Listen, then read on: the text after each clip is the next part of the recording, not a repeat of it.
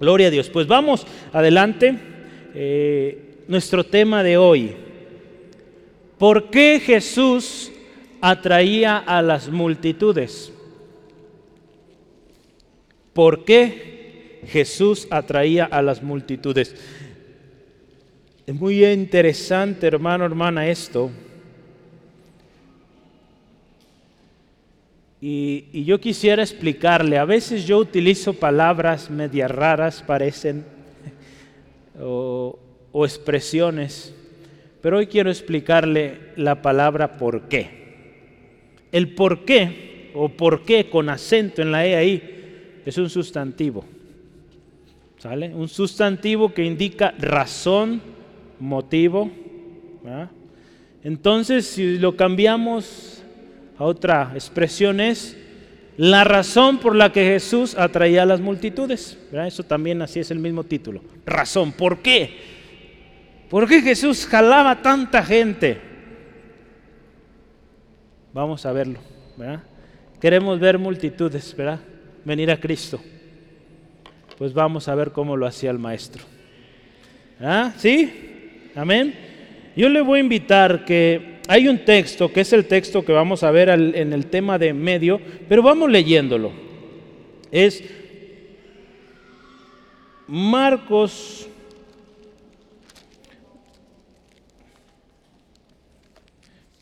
Permítame ver si es ese, ahorita. Si es Marcos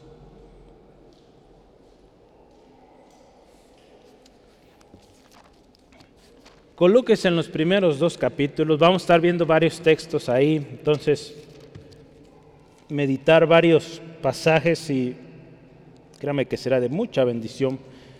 Déjeme nomás, reviso y corroboro. De hecho, no. Marcos 2, 2 por favor, vamos a leer el capítulo 2. Vamos a estar ahí brincando en varios textos, pero vamos introduciéndonos ahí, en el capítulo 2. Marcos, capítulo 2, versículo 1 en adelante. Vamos a leer juntos. Dice la palabra de Dios así. Entró Jesús otra vez en Capernaum después de algunos días y se oyó que estaba en casa. E inmediatamente se juntaron muchos de manera que no cabían ni aún a la puerta y les predicaba la palabra.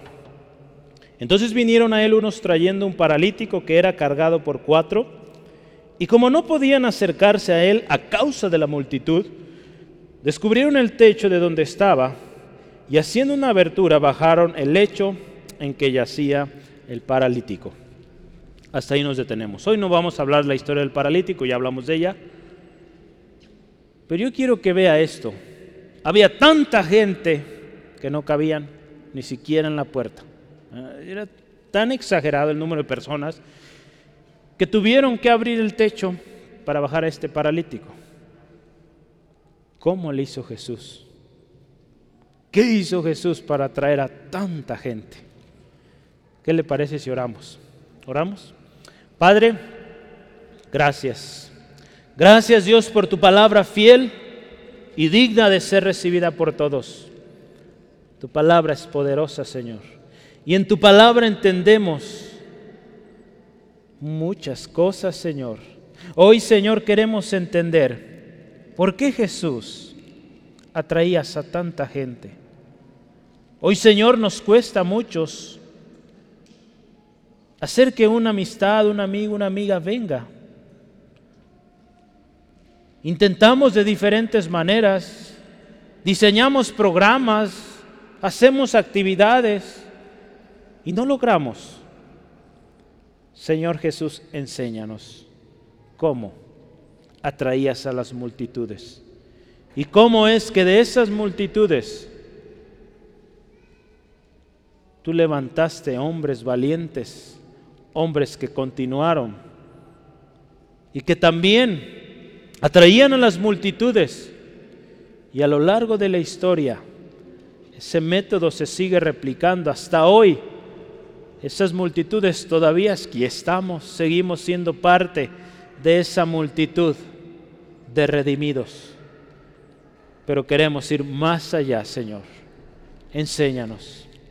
Queremos hacer tu voluntad y como tú lo has dispuesto, Señor. Te pido, Espíritu Santo, obres en cada uno. Si hay alguien aquí enfermo, alguien en necesidad, afligido, afanado, en el nombre de Jesús, te pido, Señor, obra en este corazón.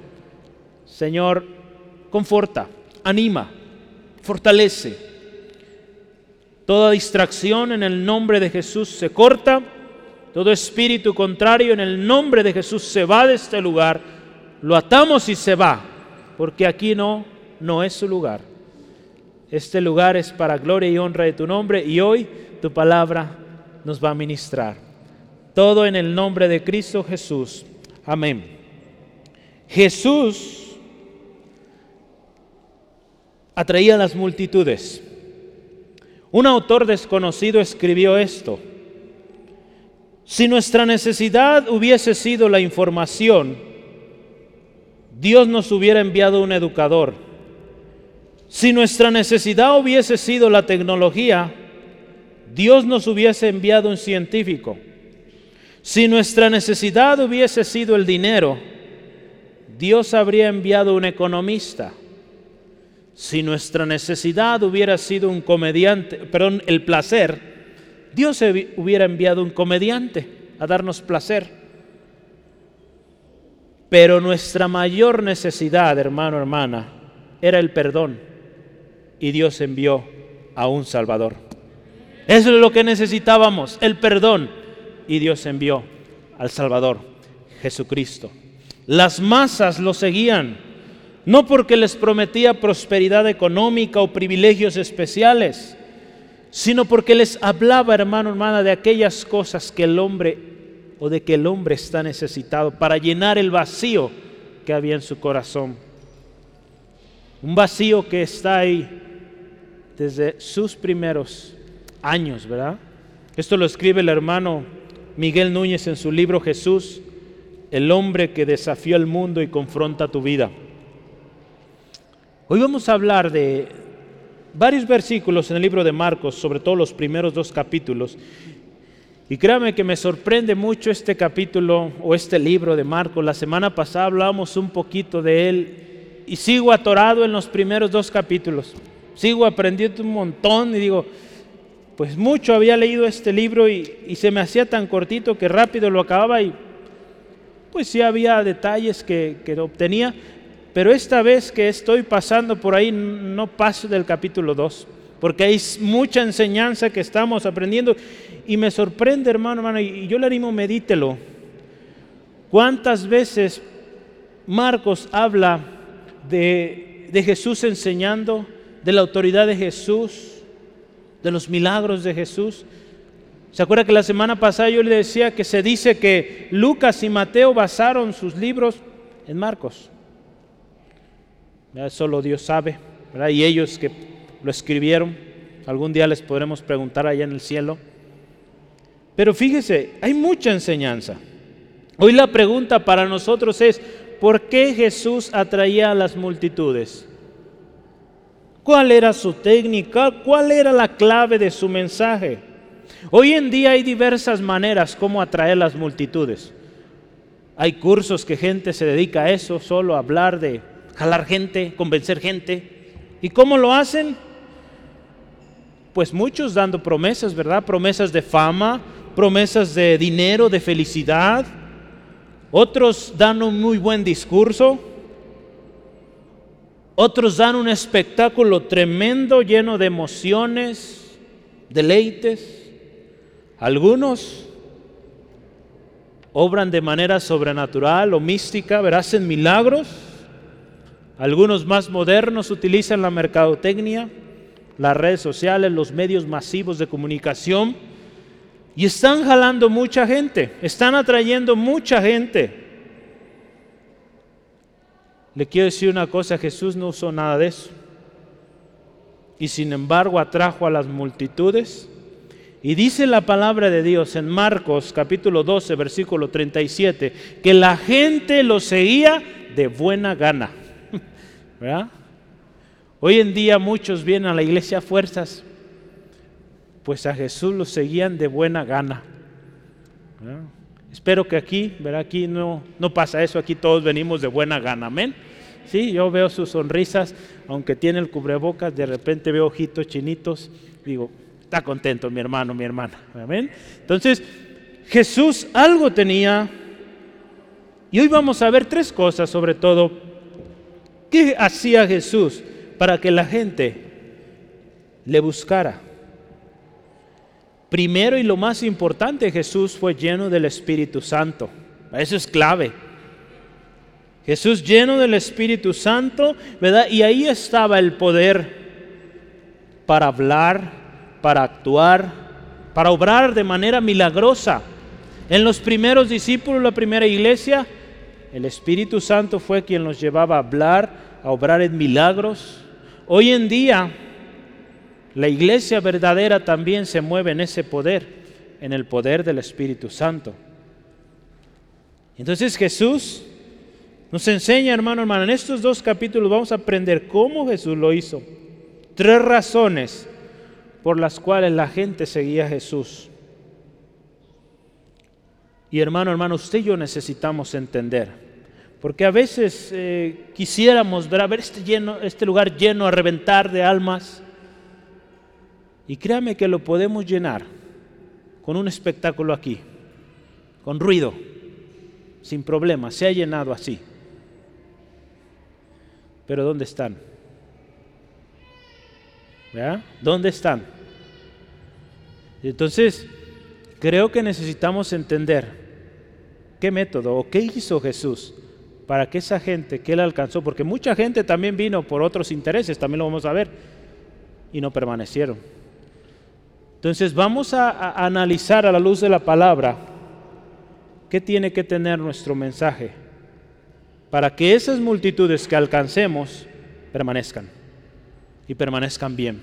Y que cuando usted y yo lleguemos a la presencia del Señor podamos ir con la frente en alto y saber que lo hicimos bien, que fuimos siervos fieles a su palabra y no fieles a mi negocio, ¿verdad? O a mi eh, a, mi, egoísmo, ¿no? sino a la palabra del Señor. Primero dice ahí, Jesús atraía a las multitudes porque hablaba con autoridad. Jesús hablaba con autoridad, hermano, hermana. Vamos a ver dos versículos, vamos, ahí están. Marcos 1, 21 al 22. ¿Qué dice ahí la palabra del Señor? Dice, y entraron en Capernaum y los días de reposo, entrando en la iglesia, enseñaba y se admiraban, fíjese, de su doctrina, porque les enseñaba como quien tiene autoridad y no como los escribas. Jesús enseñaba y dice, la gente se admiraba y lo veía como una nueva doctrina. Este hombre habla con tal poder, con tal autoridad que, pues ni los escribas que saben tanto, hablan así. Versículos 27 y 28 también dice la palabra así. Y todos se asombraban de tal manera que discutían entre sí diciendo, ¿qué es esto? ¿Qué nueva doctrina es esta que con autoridad manda aún a los espíritus inmundos y le obedecen? Versículo 28 ahora dice, y muy pronto se difundió su fama por toda la provincia alrededor de Galilea.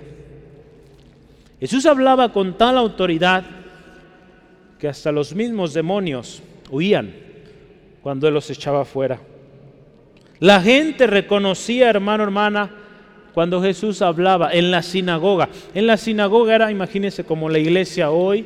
Era el lugar donde se encontraban pues, los escribas, los fariseos, los saduceos, todos estos hombres muy intelectuales, muy conocedores de la ley, que se suponía eran aquellos capaces de saber ahora sí que pues toda la Biblia en aquel momento, las escrituras, y que podían tener un juicio exacto sobre cualquier problema.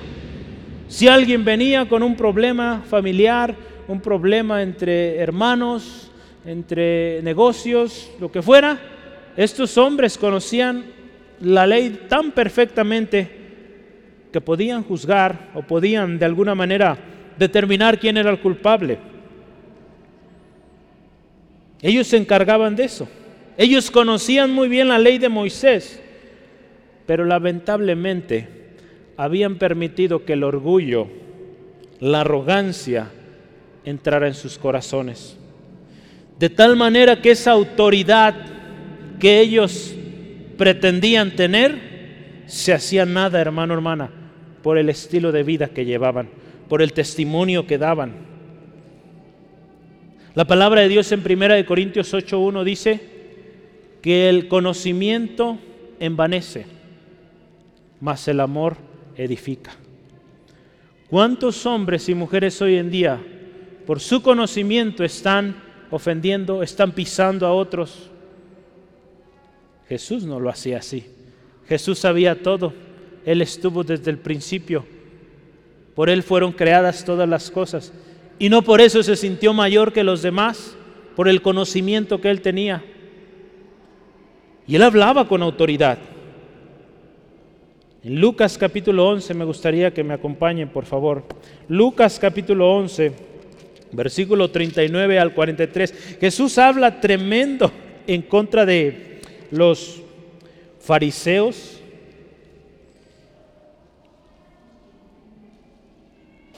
Y yo creo, fíjese, aquí en esta historia, en Lucas, Lucas 11, yo creo que este hombre que invitó a Jesús ha de haber dicho, ay, ay, ay, ¿por qué lo invité? Porque les tupió, ¿verdad? Como decimos coloquialmente, tremendo, ¿verdad? A los fariseos, los escribas. Fíjese, ¿qué dice ahí? Versículo 39 de Lucas 11. Vamos a leer varios versículos, escuche. Pero el Señor le dijo, ahora bien, vosotros los fariseos limpiáis lo de afuera del vaso y del plato, pero por dentro estáis llenos de rapacidad y de maldad, fíjese, en la casa de un fariseo. Necios, ¿El que hizo lo de afuera no hizo también lo de adentro? Pero dad limosna de lo que tenéis y entonces todo será limpio. Y fíjense, ahí les va otra. Mas a vosotros, fariseos, que diezmáis la menta y la ruda, toda la hortaliza, y pasáis por alto la justicia y el amor de Dios. Esto os es necesario hacer sin dejar aquello. Y otra más, versículo 43.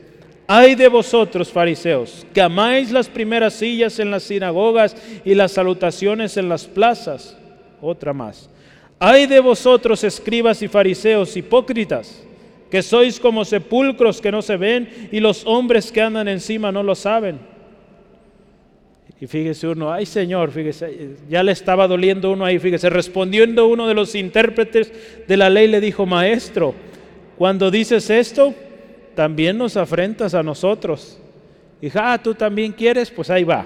Y le dijo así, fíjese, hay de vosotros también intérpretes de la ley, porque cargáis a los hombres con cargas que no pueden llevar, pero vosotros ni aun con un dedo las tocáis. Entonces fíjese, ahí sí les llovió y en seco, ¿verdad? Con ganas, todo, todo ahí hasta acabarse el capítulo. Hombres que supuestamente conocían mucho de la ley, pues no supuestamente, más bien sí conocían de la ley, pero no lo vivían. Y se habían hecho orgullosos, arrogantes, de tal manera que la autoridad que, que sí efectivamente Dios les había dado, no valía nada porque su testimonio no estaba reflejando. Hoy en, hoy en día muchos hablan con una autoridad tremenda que convencen a cualquiera o humillan, ¿verdad? Toman su autoridad humillando. Y sí podrán adquirir multitudes. Y esas multitudes no van necesariamente por la palabra, sino por miedo o por el mismo engaño, ¿verdad? Que estas personas están usando. Muchos hermanos, hermana, veían a Jesús. Y fíjese cómo decían, hace un ratito leíamos, veían a Jesús y decían, esto es una nueva doctrina, porque lo que enseñan los intérpretes, los escribas, los fariseos, pues no concuerda con lo que ellos hacen. Y este hombre llega, habla con tal autoridad, con tal sabiduría, y su ejemplo, sus milagros, nos dicen que sí se puede vivir. Entonces esto es algo distinto. La gente lo veía así, hermano, hermana. La gente ya está cansada de oír muchos sermones, de oír reglas y todo eso. La gente quiere ver en nosotros el ejemplo, el testimonio. Jesús atraía a las multitudes porque él tenía la autoridad, tanto la que tenía dada por Dios como moralmente. Hoy en día decir tengo autoridad moral, muy difícil que un hombre pueda decir eso. que tiene la autoridad moral. Todos en algún momento han fallado, han decepcionado. Hemos decepcionado. Sí, amén. Si dice que no, pues ya decepcionó, porque todos hemos fallado. La autoridad, fíjese, la potestad que Jesús tenía venía del Padre, de su Padre Celestial. Ahí en Mateo 28, 28, 18 dice, toda potestad me es dada en el cielo y en la tierra. Él está a punto de enviar a sus discípulos y dice, toda potestad me fue dada en el cielo y en la tierra. Jesús tenía autoridad. Jesús tenía autoridad y demostró su autoridad sobre la misma ley de Moisés. Fíjese, es interesante. En Mateo capítulo 5, 27 al 28, ¿qué dice? Oíste que fue dicho, no cometerás adulterio, pero yo os digo que cualquiera que mira a una mujer para codiciarla, ya adulteró con ella en su corazón. Jesús mostrando su autoridad aún sobre la ley. La ley dice esto, pero yo les digo que con una mirada ya adulteró en su corazón, ya ofendió al Señor, imagínense. Otro más, Mateo 5, en el mismo Mateo ahí, libro 38 y 39, ahí está. Que dice la palabra así, oíste que fue dicho ojo por ojo y diente por diente, pero yo os digo, no resistáis al que es malo. Antes a cualquiera que te hiera en la mejilla derecha, vuélvele también la otra. Jesús también, mostrando su autoridad sobre la ley y enseñando aquí también el amor a los enemigos, ¿verdad? Entonces Jesús, hermano, hermana, tiene autoridad. La autoridad de Cristo también es eterna. Esa autoridad que tuvieron estos hombres, fariseos, escribas, intérpretes, fue una autoridad temporal. Usted sabe, cada cierto tiempo, cada año, por ejemplo, era un sacerdote distinto el que presentaba el sacrificio. Había un sumo, el, el gran sumo sacerdote, moría, había otro que lo reemplazaba. Pero Jesús, nuestro gran sumo sacerdote, eterno, y tiene autoridad. Entonces, queda claro, ¿verdad?, de qué autoridad se trata que el Señor Jesús tenía, ¿no? no una autoridad, no una autoridad arrogante, orgullosa, que aplasta, no. Una autoridad, sí, dada por el Padre, sobre todo lo instituido, Él tenía autoridad, pero siempre mostró amor, siempre mostró humildad. Ante esos gobernantes, ¿verdad? cuando está a punto de ser crucificado, dice, no abrió su boca.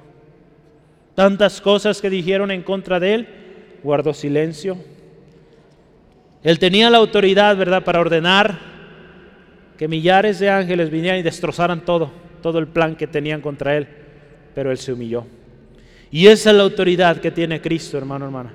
Una autoridad que va con ejemplo, con testimonio. Si queremos alcanzar las multitudes, veamos cómo es la autoridad de Cristo. Yo voy a hablar de tres cosas en cada subtema la segunda, y quiero que usted vea para que entendamos la diferencia. Ya vio usted la autoridad de Cristo. Ahora vea la autoridad de Satanás. La autoridad de Satanás. Satanás tiene autoridad. Él ofrece gloria. Él ofrece posición. Él ofrece dominio. La misma palabra dice que Él es el príncipe de este mundo, ¿verdad? Ahí en Mateo 4, 8 al 9. Cuando Él tienta a Jesús, lo lleva a estas alturas para que vea las naciones y les dice, todo esto te daré si postrado me adoras. Él tiene autoridad. Pero hermano, hermana, su autoridad es limitada y su juicio ya está dicho. ¿Sí, amén? La palabra de Dios en Juan 16, 11 dice que el príncipe de este mundo ya ha sido juzgado. Entonces el diablo ya está vencido. Tiene autoridad, sí, pero nuestro Cristo tiene mucha más. Nuestro Cristo es eterno, Satanás tiene sus días contados. En Apocalipsis 20:10, vea, y el diablo que los engañaba fue lanzado en el lago de fuego y azufre, donde estaban la bestia y el falso profeta, y serán atormentados día y noche por los siglos de los siglos. Ahí se acabó su autoridad, ahí se acabó su influencia, ahí se acabó su engaño. Nuestro Cristo es eterno. Y con Él estaremos por la eternidad, hermano, hermana. Esa autoridad es la que usted y yo debemos reconocer. La tercera cosa que yo le quiero hablar aquí es, ¿y qué de nosotros? Ahí hablamos de la autoridad de Cristo, la autoridad del diablo, ¿y nosotros qué? Cristo nos dio autoridad.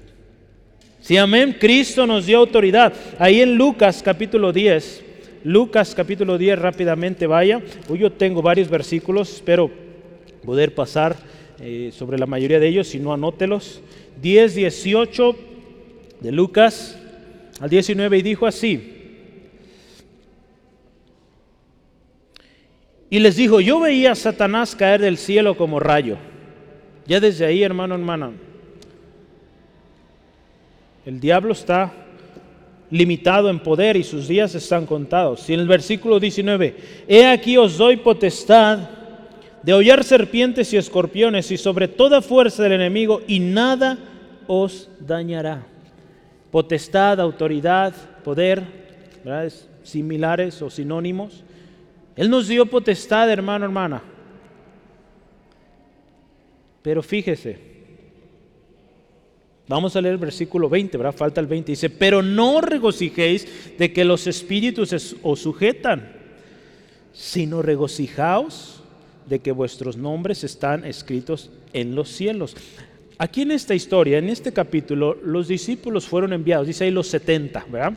Fueron enviados a predicar y regresaron, dice ahí la palabra, con gozo, con mucha alegría y Señor, hasta los demonios se nos sujetan en tu nombre. ¿Verdad?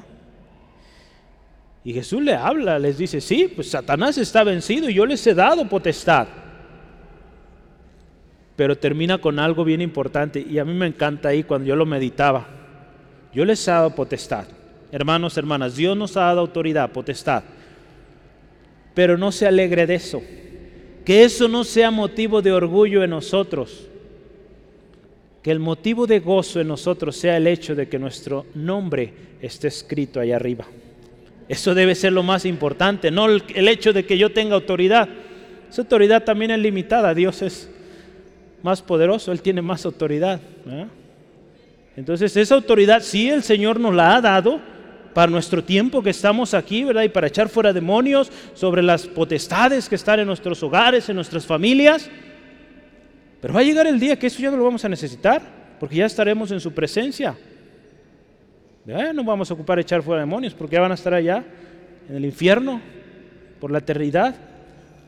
Esa autoridad entonces para nosotros sí la tenemos en Cristo, pero no debe ser motivo de arrogancia sentirnos más que los demás. Jesús nos enseñó el amor, ¿verdad? Lo veíamos hace momento.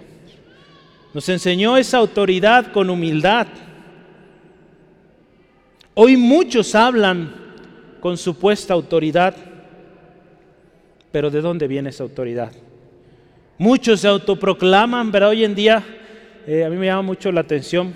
Yo por mis estudios, eh, pues sé que los grados académicos, ¿verdad? Pues sabemos que hay, pues si empezamos desde kinder, primaria, que sigue, secundaria, preparatoria, eh, licenciaturas, maestrías, doctorados, postdoctorados, ¿verdad? Es todo eso. Si su niño su niña va en el kinder, pues vea todo lo que le falta. falta mucho. Bueno, no sé hasta dónde el Señor permita, ¿verdad? Pero me llama atención hoy, hoy en día, y lo escucha uno mucho, el doctor tal, el doctor tal. Y yo, pues yo basado en mi estudio, digo, ah, voy a investigar en qué es doctor. Y busca uno sus biografías y nada de doctorados pues hoy en día hay muchos que se autoproclaman doctores porque ya tienen muchos años trabajando en un, en un trabajo, en una ciencia o en algo, y dicen, soy doctor.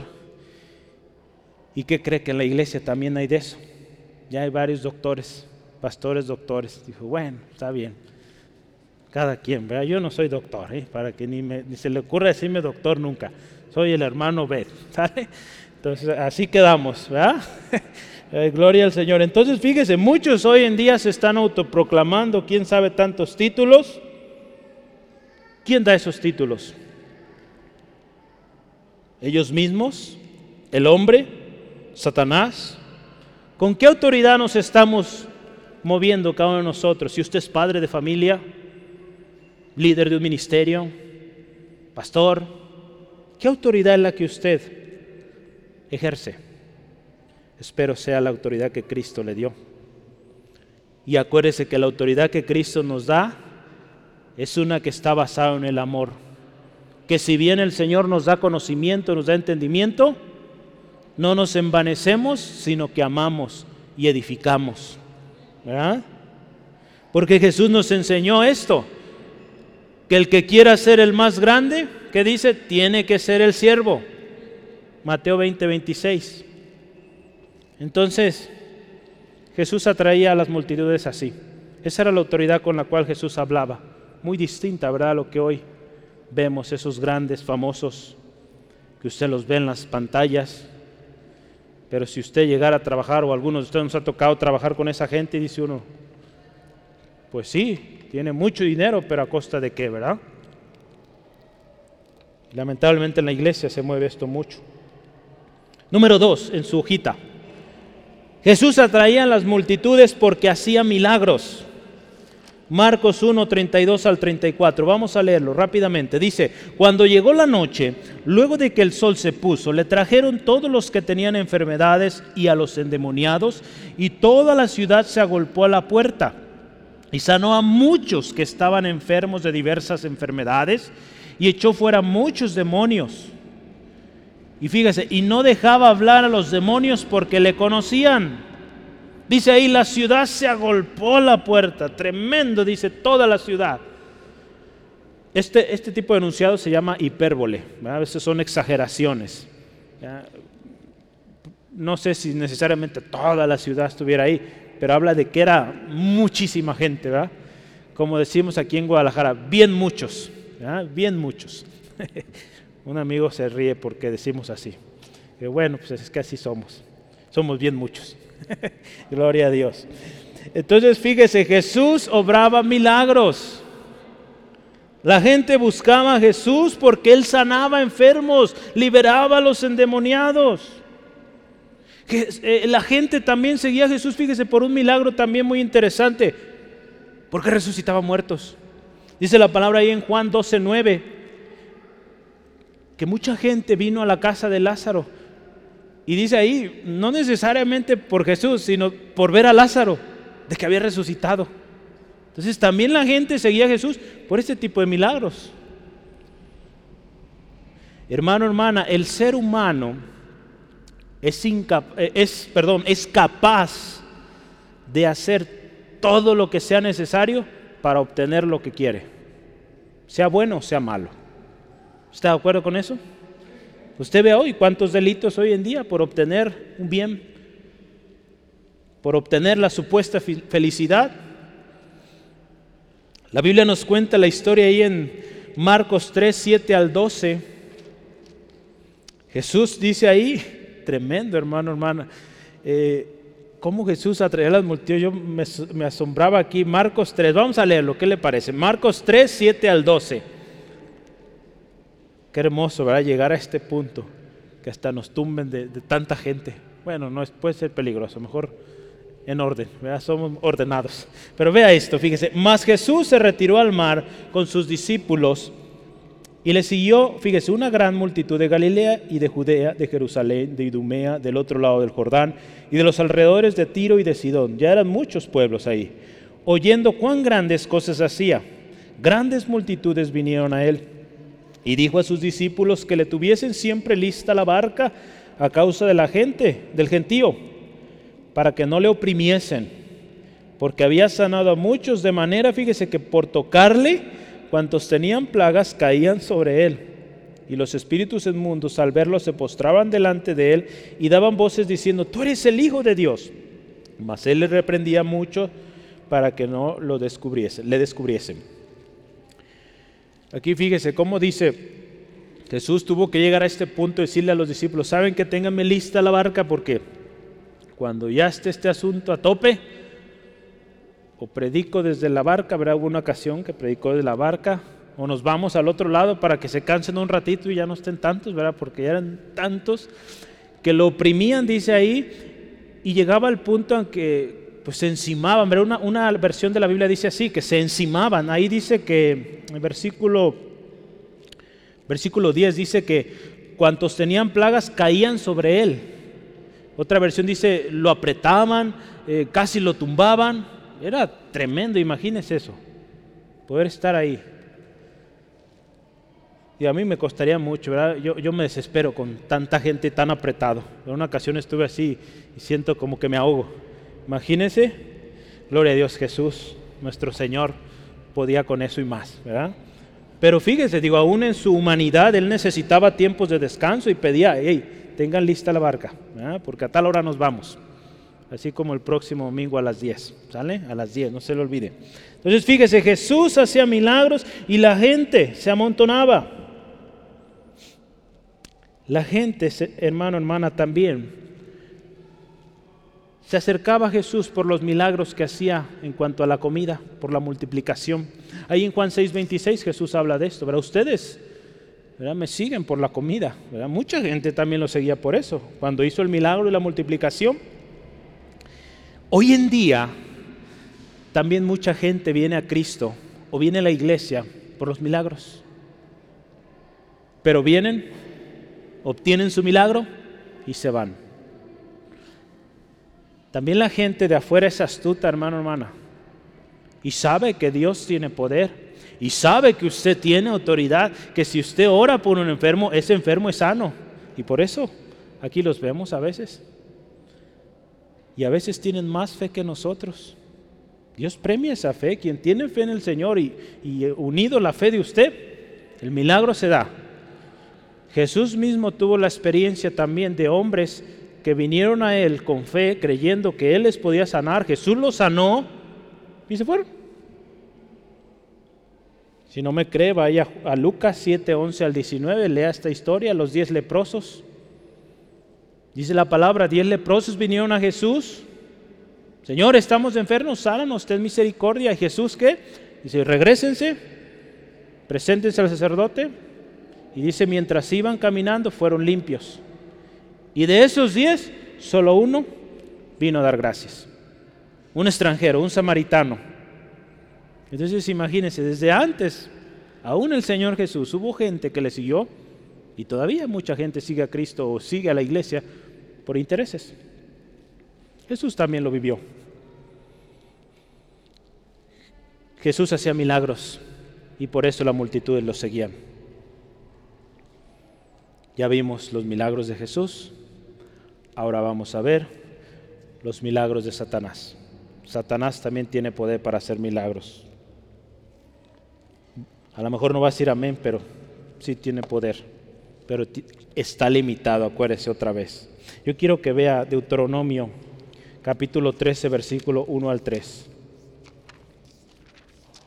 Hay hombres que no vienen en el poder de Dios, vienen en el poder de Satanás y obran milagros, señales. Pero usted va a identificarlos. El jueves, yo le invito, venga los jueves. El jueves pasado hablamos de los profetas, de la labor del profeta, cómo, cómo identificar a un verdadero y un falso profeta.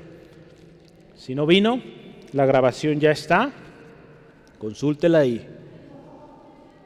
Y entienda esto, ¿no? Es importante. Deuteronomio 3, versículo 1 al 3 dice, ¿sí? 13, ¿verdad? Yo estoy 3. ¿Por qué? Oh, si dice 13, no vi el 1.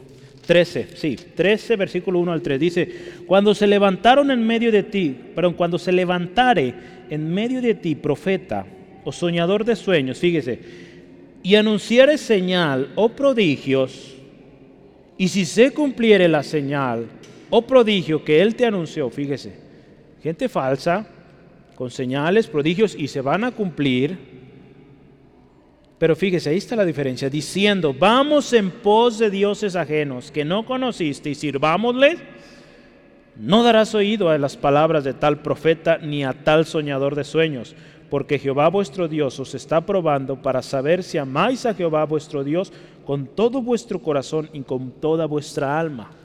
Hay muchos hombres hoy en día y, hay carpas enteras de gente soñadora o visionaria que ve tanta cosa que aparentemente sana, libera de demonios, pero están bajo el poder de Satanás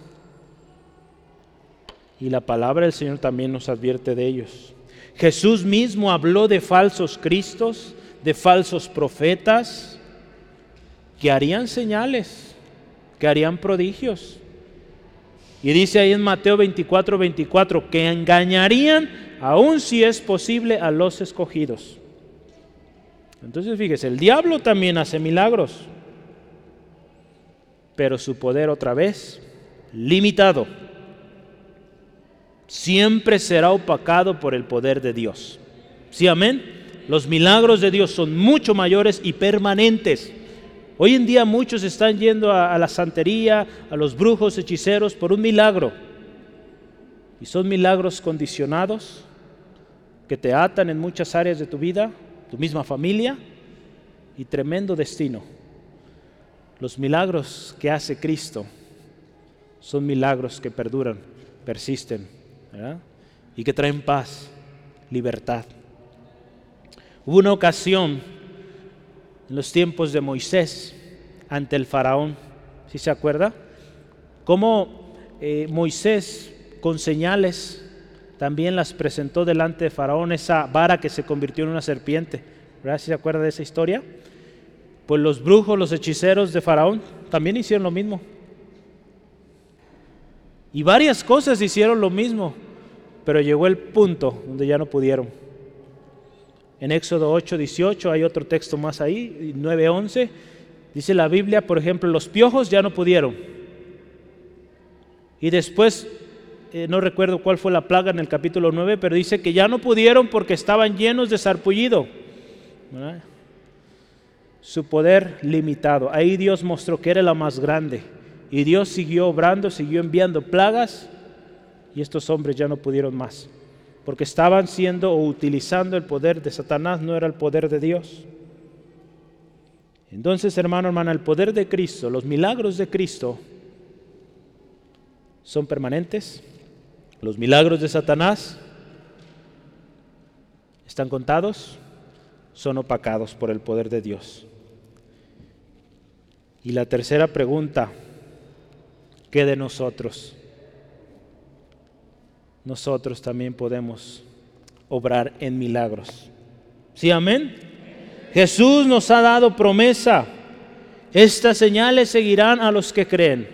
En mi nombre echarán fuera demonios. ¿Verdad? ¿Sí?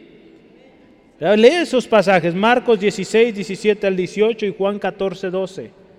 Todo aquel que cree en Jesucristo puede obrar en ese poder sobrenatural para sanar enfermos, para liberar a los atormentados por demonios. Y no solo el pastor, usted también, no solo los líderes, usted también cree en Jesucristo, usted tiene ese poder. Y ese poder viene de Dios y por lo tanto es permanente y trae paz, trae bendición. Jesús también enseña, hermano, hermana, que tampoco nuestra salvación estará en hacer milagros en su nombre. Los milagros que hacía Jesús también no era por un interés. Si usted se fija, en varias ocasiones, sobre todo al inicio de su ministerio, él decía, ¿fuiste sano? Calladito.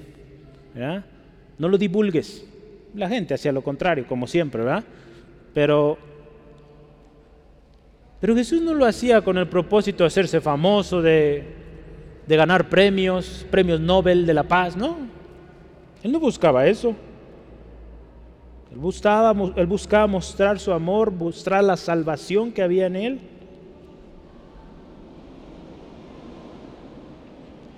En Mateo capítulo 7, versículo 22 al 23, nos dice que allá en la presencia de Dios muchos van a decir, Señor, en tu nombre sanamos enfermos, En tu nombre echamos fuera demonios. Te voy a leer. Dice ahí, muchos me dirán en aquel día, Señor, Señor, no profetizamos en tu nombre y en tu nombre echamos fuera demonios y en tu nombre hicimos muchos milagros. Muchos en aquel día dirán eso. Y entonces les declararé, nunca os conocí, apartados de mí, hacedores de maldad. Aquí hay mucho que podemos aprender ahí. Pero el hecho de que usted y yo tengamos ese poder también para obrar milagros, no es lo más importante. ¿De qué sirve que usted y yo eh, sanemos o por el poder del Señor a muchas personas si esas personas no vienen a Cristo, no se arrepienten de su pecado? Si el mensaje de arrepentimiento no es dado, si nomás hablamos de sanidad, sanidad, pero no hablamos de arrepentimiento, esa persona se va a seguir enfermando y lo más triste que va a llegar, se va a morir y se va a perder, se va a ir al infierno si no predicamos el mensaje de arrepentimiento. Entonces, ¿de qué sirve orar por un enfermo si no lo llevamos a Cristo primero? Ya muchos hermanos a veces se les hace raro que lo primero que hacemos es llevarlos a Cristo. A veces están a punto de morir. Primero lo aseguramos que se vaya al cielo. Y después, si es la voluntad del Señor que viva, gloria al Señor. Y si se va, pues ya se va directo. Eso es lo más importante. Y eso vamos a orar primero. Y yo le animo a eso haga. Guíe a su familia, a su, eh, quien sea que se acerque a usted para pedir oración, llévelo a Cristo primero. Llévelo a reconciliarse con el Señor, a arrepentirse de sus pecados. Después ore, claro, por su enfermedad, por su situación.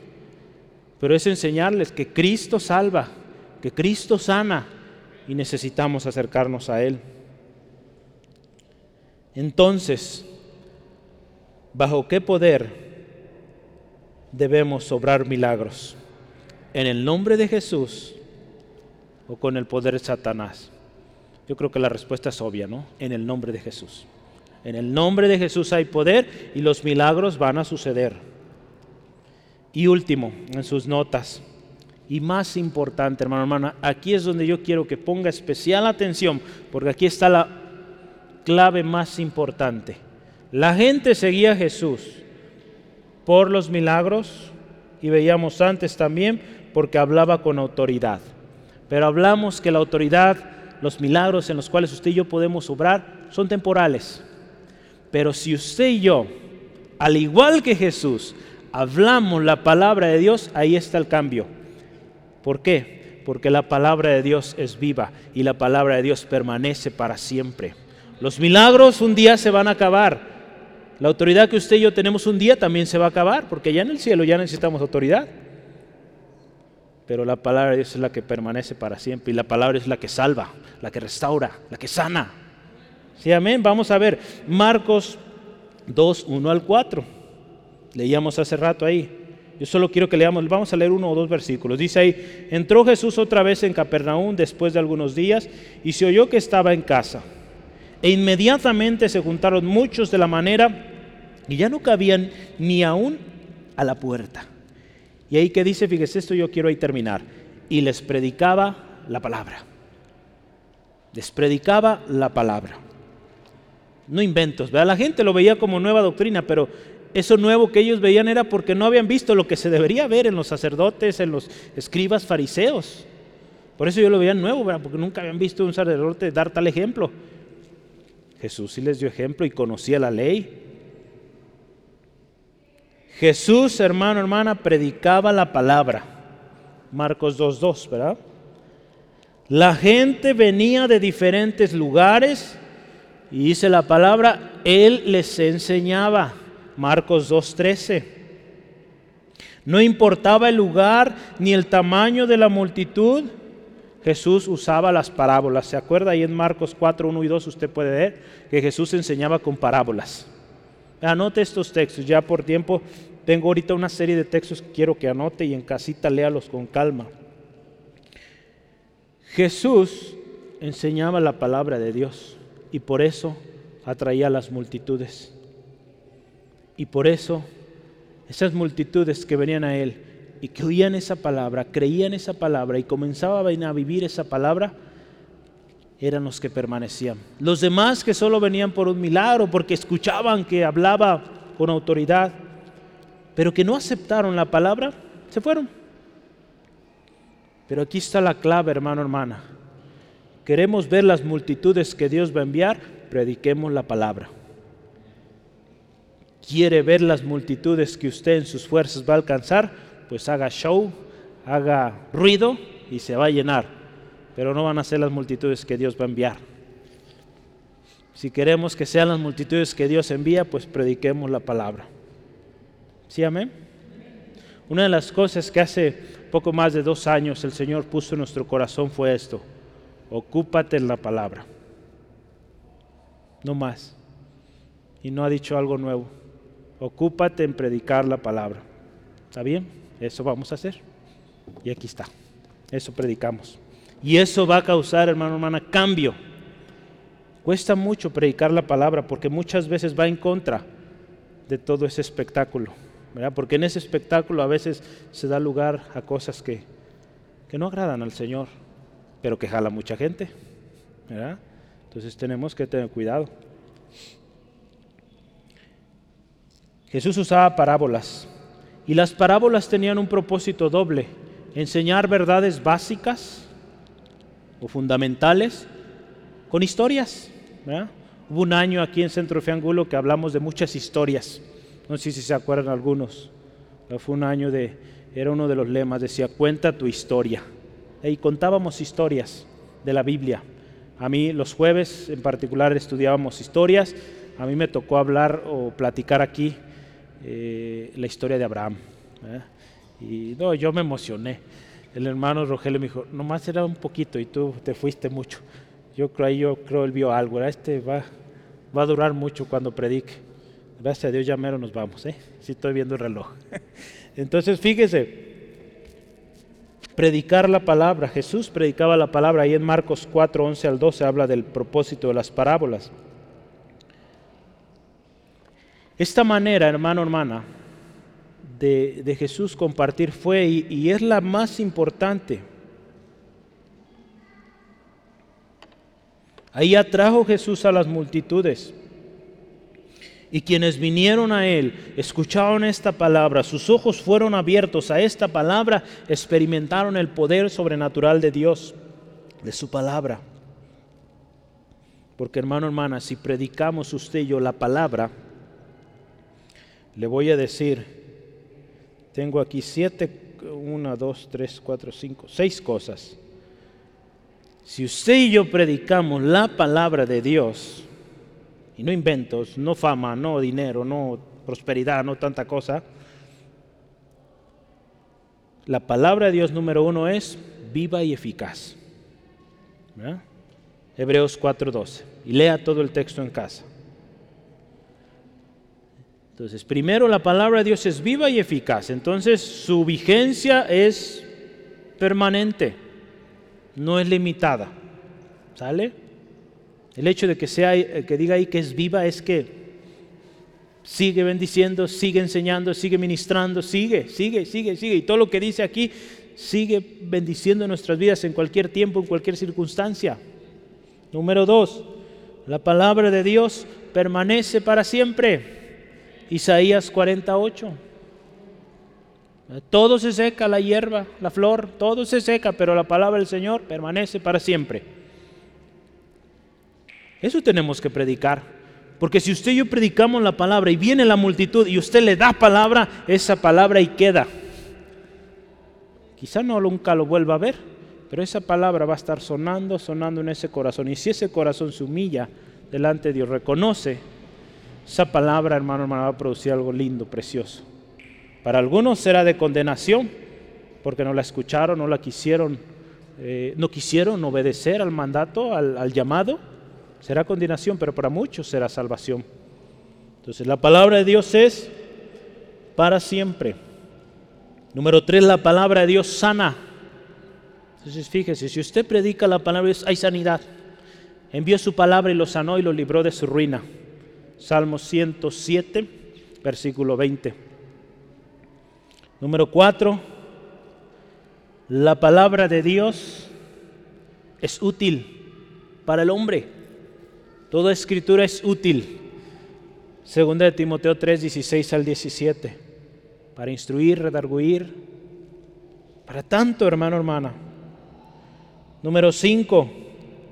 La palabra de Dios santifica. La palabra de Dios santifica. Amén. Entonces fíjese cuán importante es, mucho más que el milagro, mucho más que hablar bien bonito, con autoridad, hablar la palabra de Dios, porque esa palabra es la que los va a santificar. Ahí yo lo quiero leer este texto, primera de Timoteo 4, eh, versículo 5, dice así la palabra de Dios. Porque la palabra de Dios y por la oración es santificado. Por la palabra de Dios y por la oración es santificado. Por la palabra de Dios somos, eh, ahí está hablando de los, los alimentos son santificados. Por la palabra del Señor.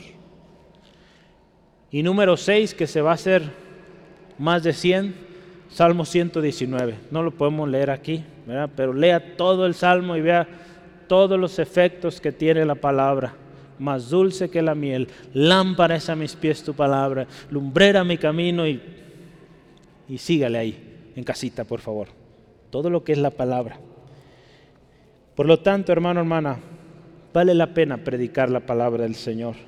Jesús mismo es la palabra, es el verbo hecho carne, Juan 1.1.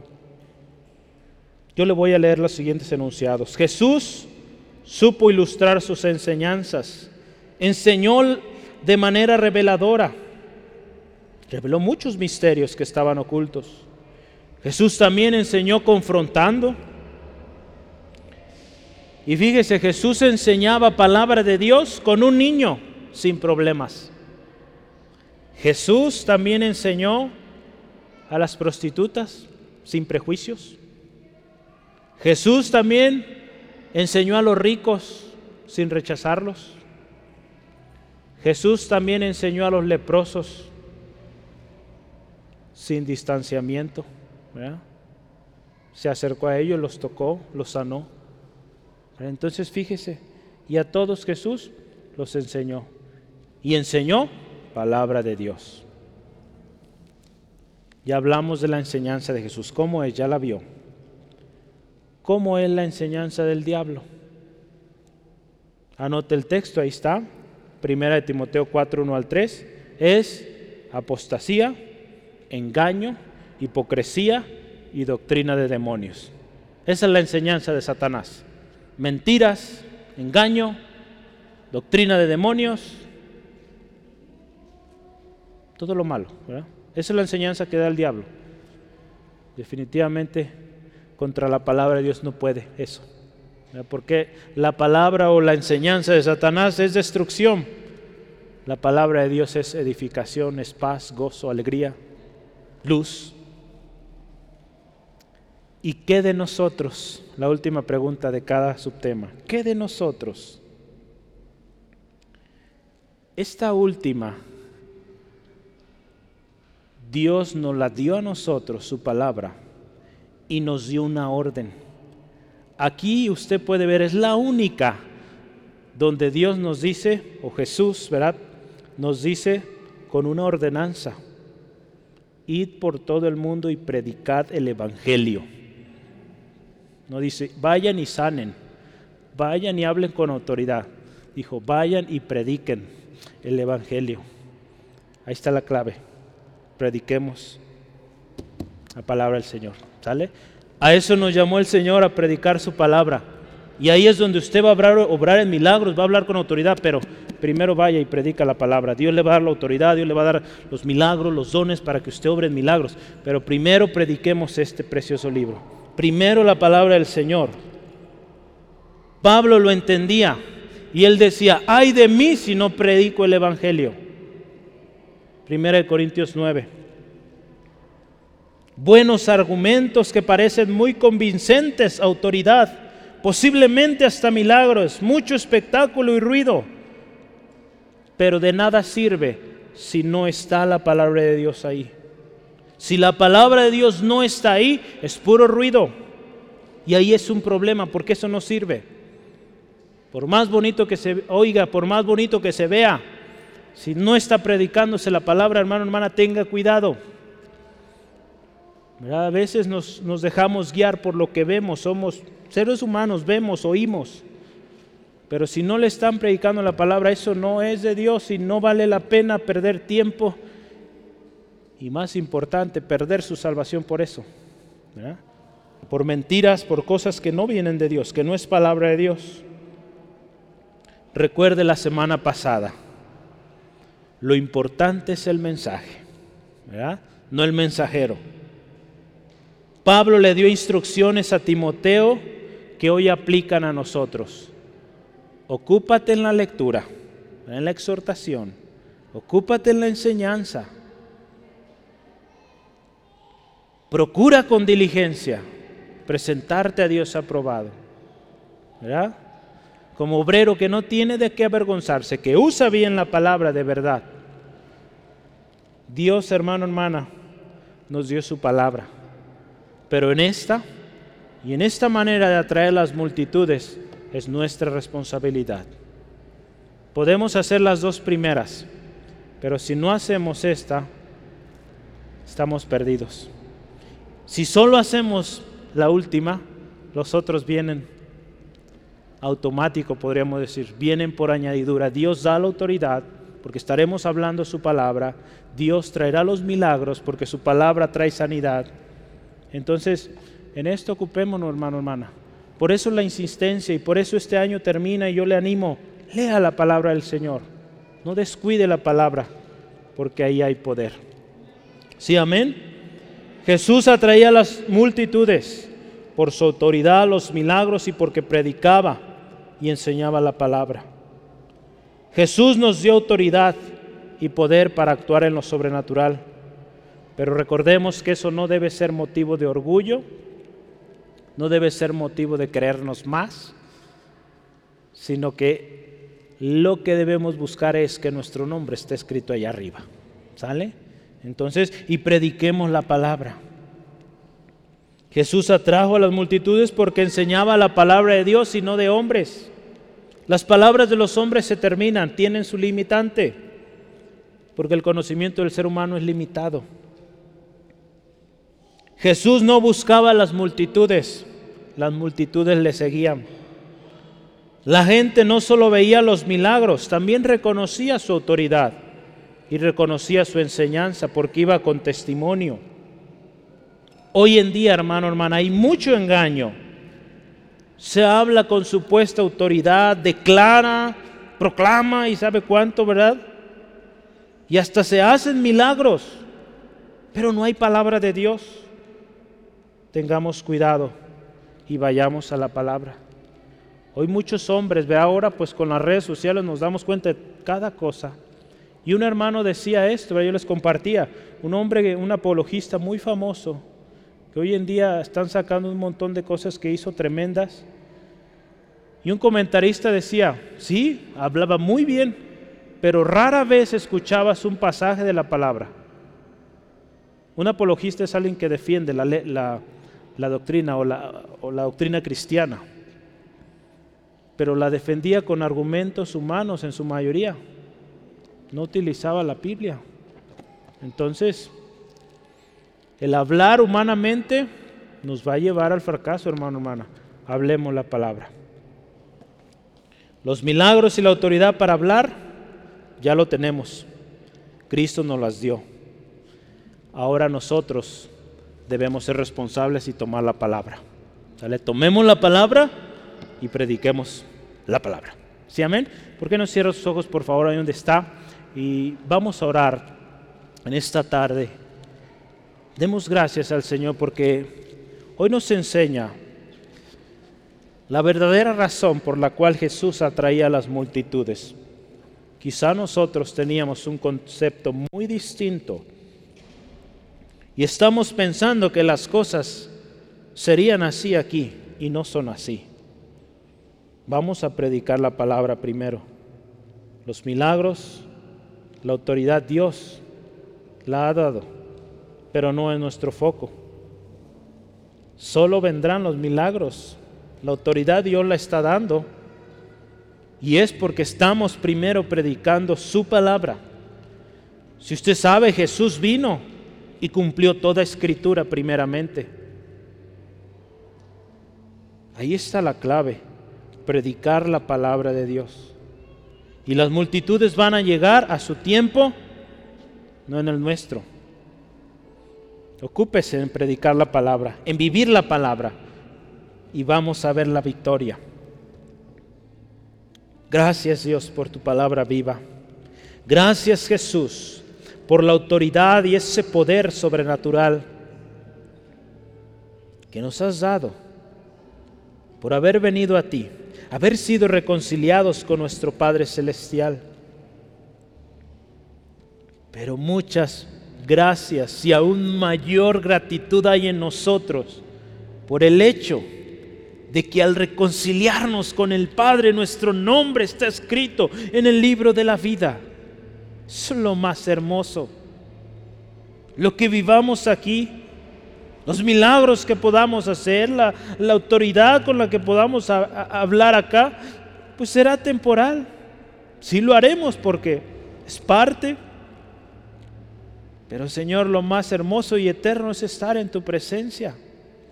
Y ese debe ser el mayor gozo y la razón por la cual sirvamos. Si es que obramos a través de milagros, si es que obramos, Señor, a través de la autoridad que tú nos has dado, hablando, enseñando, si tú has dado gracias, Señor, a mi hermano, mi hermana, para hablar sin miedo, presentarse en cualquier lugar y presentar eh, tu palabra, que lo hagamos con ese amor, esa pasión que nuestro Señor Jesús nos enseñó. Y las multitudes vendrán, porque verán algo distinto, no palabra solo hablada, sino palabra que se vive, palabra, Señor, activa, palabra viva en cada uno de nosotros. Señor, porque si predicamos la palabra, eso será lo importante y no nosotros. Será lo importante el mensaje y no el mensajero. Señor, gracias. Y ayúdanos a seguir ese ejemplo de Jesús, que predicaba y enseñaba tu palabra, Dios. Si tu Hijo lo hizo, ¿cuánto más nosotros habremos de predicar tu palabra, ocuparnos en ella? en escudriñarla, entenderla, Señor, pedir revelación a tu Espíritu para enseñar tu palabra. Señor, y no tanta cosa, tanto invento que hoy en día se está levantando, Señor. Líbranos, Dios, de todo engaño y ayúdanos a predicar tu palabra, Dios, porque es viva y eficaz. Señor, que conozcamos bien y usemos bien tu palabra. Y con ello seremos librados del engaño. Espíritu Santo, revélanos, enséñanos, guíanos a toda verdad. Y gracias, Señor. Hermano, hermana, yo le invito, si usted en algún momento ha dado lugar a prácticas eh, de ocultismo quizá, ha buscado los milagros en los lugares incorrectos, ha seguido personas incorrectas que no están predicando la palabra, que no están viviendo la palabra. Yo le animo hoy, póngase a cuentas con el Señor y pídale perdón. Él es fiel y justo para perdonarnos y limpiarnos de toda maldad. Si hemos participado, o hemos seguido los milagros de un hechicero, de una bruja. Hemos buscado los milagros de Satanás y no los de Jesús. Necesitamos arreglar cuentas con el Señor. Si hemos seguido a hombres antes que la palabra, si hemos seguido influencers, como hoy lo dicen los jóvenes, Señor, perdónanos, ayúdanos a seguirte a ti seguir tu camino, Jesús. Y que ante todo, siempre nosotros compartamos tu palabra, porque tu palabra es la que causará efecto. Podremos nosotros dar mucho consejo, muchas palabras, pero si no damos palabra tuya, de nada sirve. Tu palabra sí muchas veces confrontará, exhortará, dolerá, pero si hay obediencia a ella, hay cambio. Señor, ayúdanos. Si nosotros vamos a hablar, que aconsejemos tu palabra. Y si recibimos consejos siendo tu palabra, aunque nos cueste, ayúdanos a humillarnos y obedecer. Porque tu palabra sana, tu palabra santifica, tu palabra liberta. Gracias Dios. Yo quiero invitarte también si nos visitas o escuchas por primera vez. Jesús sigue obrando milagros. Tiene la autoridad para hacerte libre. Él tiene el poder, tiene la autoridad. Y quiero decirte algo muy importante. Sus palabras son palabras de vida eterna. Ven a Él él te sana, Él te hace libre y te da vida eterna. Si hoy tú quieres venir al que sana, al que liberta, al que da vida eterna, dile así, Jesús, te necesito. Jesús, reconozco que soy pecador, te pido perdón. Jesús, hoy yo creo en el poder de tu sangre preciosa que me limpia de todo pecado. Hoy te acepto como mi único y suficiente Salvador personal. Me arrepiento de todo y hoy decido seguirte a ti Jesús. Seguir tu palabra, buscar tu palabra y anunciar tu palabra. En el nombre de Jesús. Amén. Amén. Gloria a Dios.